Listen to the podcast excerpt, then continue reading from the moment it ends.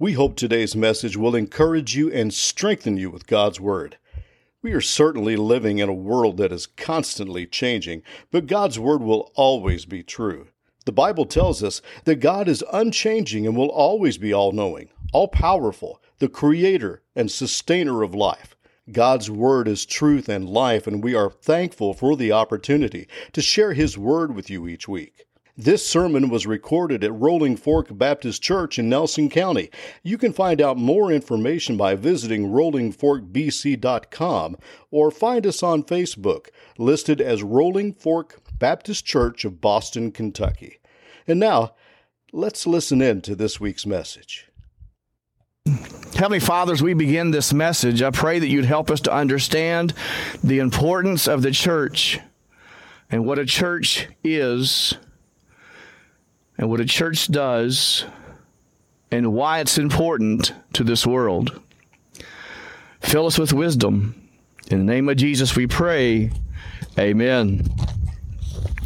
On your sheet, you'll see where we're going with this today, and this is based off of a book that I'm reading right now called How to Build a Healthy Church by Mark Dever and Paul Alexander.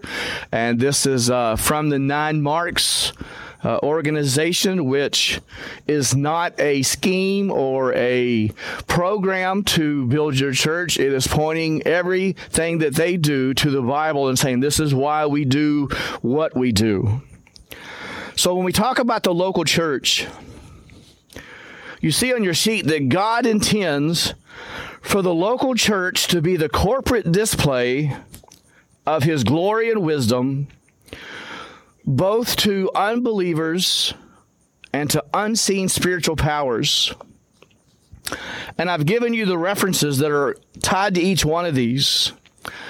Because of COVID, this past year, a lot of folks have gotten used to A, not going to church, B, watching it online only.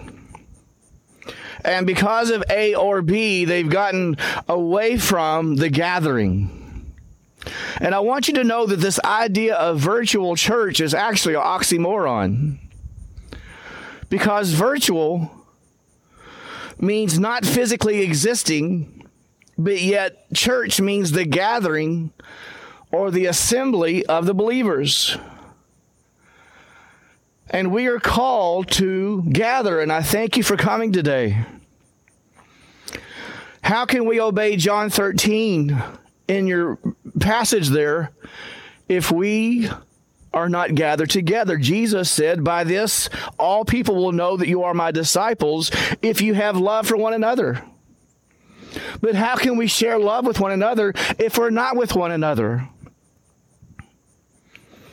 And in Ephesians chapter 3, verse 10, it says, So that through the church, the manifold wisdom of God might be now known to the rulers and authorities in heavenly places.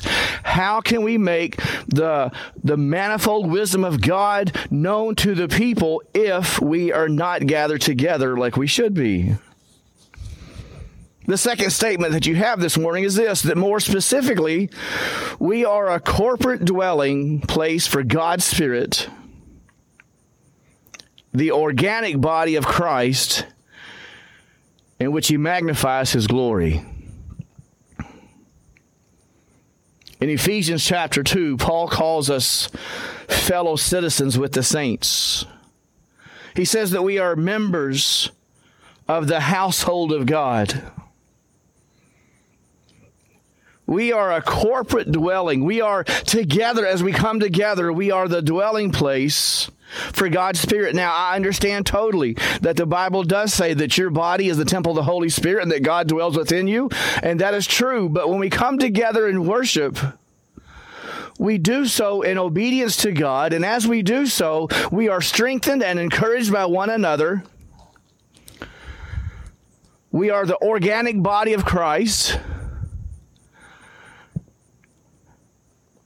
We need to come together and understand what it means to be visual as the church.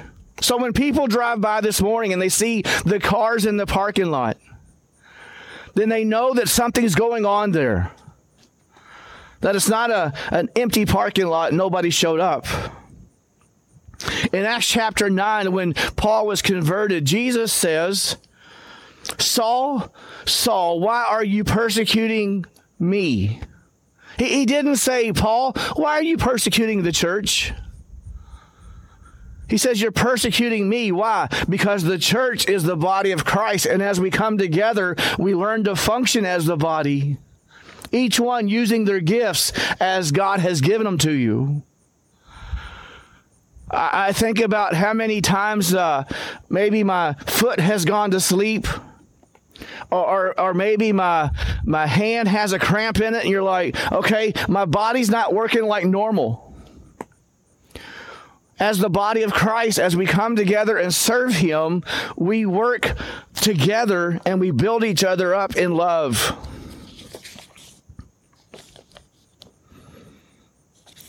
The third statement says that the Greek word for church is ecclesia. And again, meaning the gathering or the congregating of the people. In 1 Peter chapter 2, Peter said that we were a chosen race, a royal priesthood, a holy nation a people of his own possession, and that by doing so, we, we would be doing this. We would be proclaiming the excellencies of him who called you out of the darkness into his marvelous light. Now, how can we be a chosen nation or a chosen race if we don't come together? How can we act like a people of God's own possession if we don't honor God, obey God, and glorify God? And then the fourth statement on your sheet is that the uniqueness of the church is her message. And the message is and always will be the gospel. This is what we sung about today about the cross Everything in the Old Testament pointed towards the cross. The Gospels, Matthew, Mark, Luke, and John, talked about the life of Christ here on earth and, of course, the, the death, burial, resurrection of Jesus Christ. And then everything afterwards was pointing towards not only back to the cross, but also forward as the church advanced. And please understand this every religion in the world as far as I can think of, deals with how good you are, your works, if you did enough, if you earned it.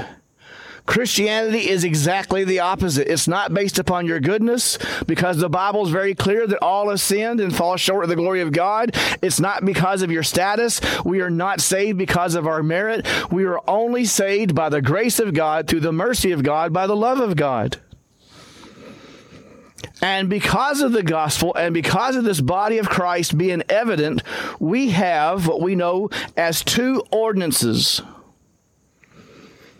We illustrate the gospel by the baptism of believers and by the Lord's Supper, which we will be sharing in a little while. The baptism, an outward sign of an inward change buried with Christ and raised to a new life. The Lord's Supper, the piece of bread, the wafer. Jesus said, This is my body which is broken for you, the cup. This is the blood that was shed for you. So we have all this symbolized, and it is the gospel. So the distinguishing marks of the church then are the right preaching of the gospel and the right administration of the biblical ordinances that dramatize it. And again, look at that phrase, the right preaching of the gospel. I want you to understand something. There are many versions of the gospel out there, but there's only one true gospel. In some places, Paul said, I'm surprised that you have already turned from the true gospel and turned to something else. For example, I've already told you that the gospel is all about what Jesus did and not what you do and what I do. And yet some gospels say, well, it's all about you. You decide, you you do what you want to do and do your best for God and if you're good enough you get to go to heaven. You got the prosperity gospel that God wants you to be rich and healthy all the time. You've got the opposite of that, where God wants you to be poor and give everything that you have away. There's so many different variances, but the true gospel is Jesus Christ and Him crucified. Jesus is the only one who is building his church. He said in Matthew chapter 16, verse 18, I will build my church, and the gates of hell shall not prevail against it. But he has graciously allowed us to participate in the construction process. And it's according to the biblical blueprint that we find. So, how do we build it? Well, in the second, second session, there you see that uh, the gospel itself is God's constructive power for the building of the body of Christ. Listen to these words in Isaiah chapter 55. For as the rain and the snow fall down from heaven, and do not return there, but water the earth, making it bring forth and sprout, giving seed to the sower and bread to the eater, so shall my word be that goes out from my mouth. It shall not return to me empty, but it shall accomplish that which I purpose and shall succeed in the thing which I sent it. God's word has power. And it's God's word that gives us new life. Paul uh, said in Romans chapter 1 verse 16, I'm not ashamed of the gospel for it is the power of God to salvation to everyone who believes. In First Peter, he said that we were saved by the living and abiding Word of God. So on your sheet number two, we see that the, the, the word builds the church, not the people, not the programs, not the special effects or whatever else it is. The church is distinguished by the message that we have that Jesus Christ is the only way. So, number three, we must uh, make sure that we faithfully preach it and fearlessly call for repentance. We, we worry about what people may say if we call them to repentance, but listen, God says, if you're ashamed of me, I'll be ashamed of you. We serve a risen Savior, and our job is to tell others about Jesus Christ and to call them to repentance and belief. This means that theology, which is the study of God and how He works, is what drives us. It means that God's method drives our method. And the gospel both enables and informs our participation in God's process. God enables us to do it, and God informs us what we're supposed to be doing as we study His Word. Now, look at number four on your sheet in this section. Please make sure that you get this. Prior to this lesson, if I was to ask you, how would you describe a successful church? Some people in this world would say, well, if they have a lot of nickels and a lot of noses. In other words, if there's a lot of people and a lot of money. That's not what God says. Faithfulness to the gospel is the measure of success, not the results. We are to be faithful to God no matter what because God is the only one who gives the increase. Paul says, I planted the seed, Apollos watered, but God gives the growth. And we are not to try to do God's part and, and try to create things that's not real. That's why it says on your sheet there that only God causes real growth, and He does so by the gospel. You know the passage in Romans chapter 10. How then will they call upon him in whom they've not believed? And how will they believe in him of whom they've never heard? And how are they to hear without someone preaching? And how are they to preach unless they're sent? And then later it says that faith comes from hearing, and hearing through the word of Christ. And when we talk about the gospel, here's your great way to explain it. We, we've said for years that the gospel is a holy God, sinful man, perfect sacrifice, and new man. Well, here we see that God is our holy creator and righteous judge. He's created us to glorify Him and enjoy Him forever, but we have sinned, both in Adam as our representative head and also in our own individual actions. So, because of that, we deserve death, spiritual separation from God, going to hell. Because of our spiritual nature, because of our spiritual stillbornness, if you will, being helpless in our sins and, and in need of God to, to give us spiritual life. And then you talk about Jesus Christ. He sent his son Jesus Christ, fully God and fully man, to die that the death that we deserved, and God raised him up for our justification, proving that he was God's son. I want you to think about this. What's the significance in Jesus being fully God and fully man?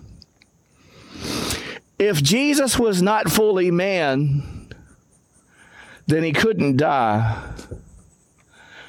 If he was not fully God, he would not be fully holy. God created a puzzle in Jesus Christ that fulfilled both sides of the equation fully God, fully man. The death that he experienced, he felt just as if you and I were to go through what he went through the pain, the agony, the, the, the pressure. And yet, God raised him from the dead. So if we would have Christ's perfect righteousness credited to us and the penalty of our sins accounted to him, then we must repent and believe in the gospel. And again, what I tell you earlier, God enables us and informs us. Aren't you glad that faith and repentance are gifts that God gives you? You don't have to create these. You don't have to wonder about, well, how do I know if this is real or not? If it's from God, it is real. And so we praise God for that this morning.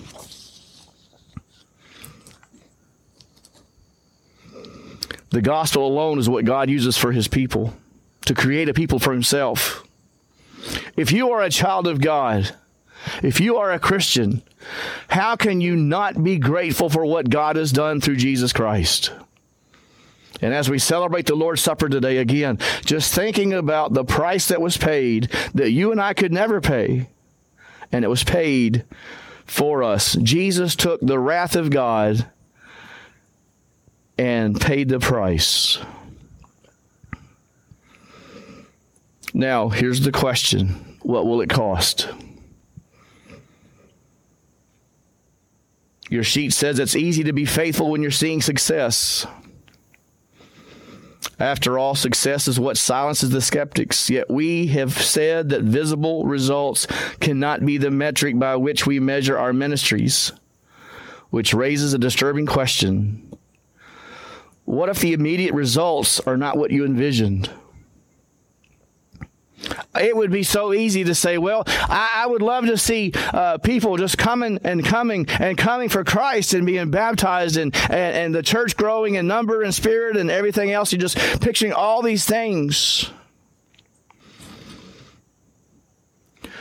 But you need to understand that that's not necessarily the sign of a faithful or a healthy church. I, I love the quote that Mark Dever says whatever you win them with, you have to keep them with. And so if we were to use a bunch of gimmicks, if we were to, to bring them in because of whatever gimmick you're thinking about, we would have to keep them with that, or else they would go someplace else who had a better show. We bring them together for the Word of God. It is the purpose for which we are here. The third thing there is if you commit to a healthy church, you got to prepare yourself for a cross shaped life and ministry. There's going to be some times that you will find it not as easy as you thought it was going to be.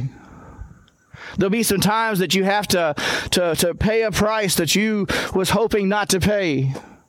Sometimes that you got to do some things that might be uncomfortable for you. You, you may have some people uh, turn against you because you are obeying God. But listen, God said again, if you are ashamed of me, I'll be ashamed of you. And so we got to make sure that we do the right thing.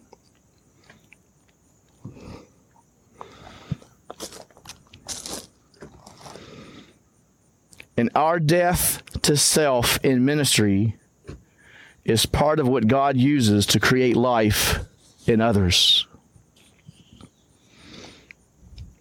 In closing, let me say this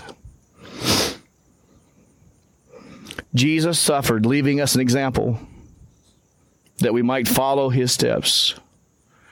1 Peter chapter 1 verse 22 having purified your souls by the obedience to the truth for a sincere brotherly love love one another earnestly from a pure heart since you have been born again not of perishable seed but of imperishable through the living and abiding word of God Jesus Christ obeyed God to the very letter in the garden, he said, If it's possible, let this cup pass from me. But then he said, Not my will, but thy will be done. So this morning, as we come to a close and prepare for the Lord's Supper, here's what I want you to do, please. I want you to ask yourself, how committed are you right now to Christ? And how committed are you to his church. When somebody becomes a member of our church, we have them sign a church membership covenant. And it's based upon four areas. Listen to these areas very quickly. The first one is I will protect the unity of my church by acting in love toward one another by seeking reconciliation with other members who, when problems arise, by refusing to gossip, by following the leaders. Number two, I will share the responsibility of my church by praying for its growth, by inviting the lost and unchurched to attend, and by warmly welcoming those who visit. I will serve the ministry of our church by being equipped to serve by my pastor, by developing a servant's heart, by discovering my ministry and I will support the testimony of the church by attending faithfully, by learning and applying spiritual disciplines to my life, by living a godly life, and by giving regularly. This morning, I want you to think about your commitment to Christ and to His church. We can build a healthy church. There's some areas that we are healthy, and then some that we're not as healthy as we should be. So let this be our halftime where we go into the locker room and we make the adjustments. And Jesus Christ is our coach, and he tells us what we should be doing. Will you please join me in prayer before we sing this song together? Heavenly Father, thank you so much for your words. Thank you, Lord, for the opportunity to share them today. And I pray that you'd help us to make these commitments real as you work in us, as you give us the ability to do so, help us to be uh, the church that you've called us to be.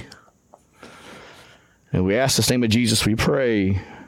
Amen.